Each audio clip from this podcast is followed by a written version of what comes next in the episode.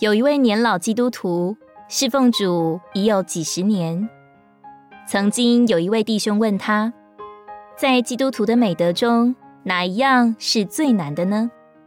他说，腓立比书二章三节的心思卑微，个人看别人比自己强是最难的。堕落后的人，第一个属性就是骄傲。试问，有谁不骄傲？依人看来，不骄傲就没有出息。有时老年人责备年轻人，说他们没有雄心傲气，难以大展宏图。但在属灵的追求上，骄傲向来是基督徒难以长进的缘由之一。弟兄说，看我自己是看我的旧人，看别人是看他的新造。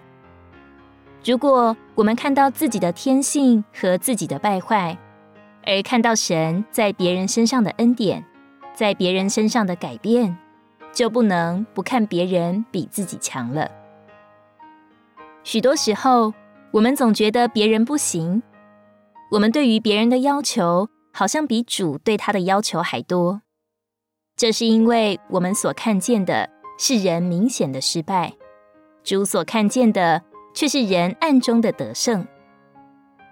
诗歌里说，即使是最卑微的小子，也都有他蒙恩的故事。我们要看见弟兄姊妹里面的基督，每一份的基督都是宝贝。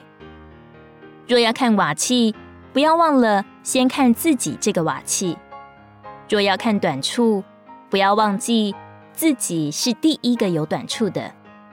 总要看见自己的短处，而只看别人里面的基督。这虽然不容易，但为了神圣生命的长大，我们要一直学习这一个功课。等到我们学会了欣赏别人，就说明我们在神圣的生命上长大了。